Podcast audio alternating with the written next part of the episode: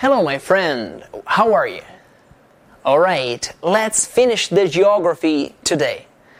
We studied three, uh, five other continents. We studied South America, Central America, North America, Asia, no, not Asia, sorry, Africa and Europe. Today we study Asia and Oceania.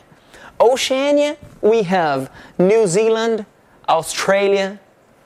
In Asia, we have many countries. Some important countries in Asia are India, Thailand, China, Japan, Russia. Okay? Thank you very much. I'm Felipe Dib. See you next class. Bye bye.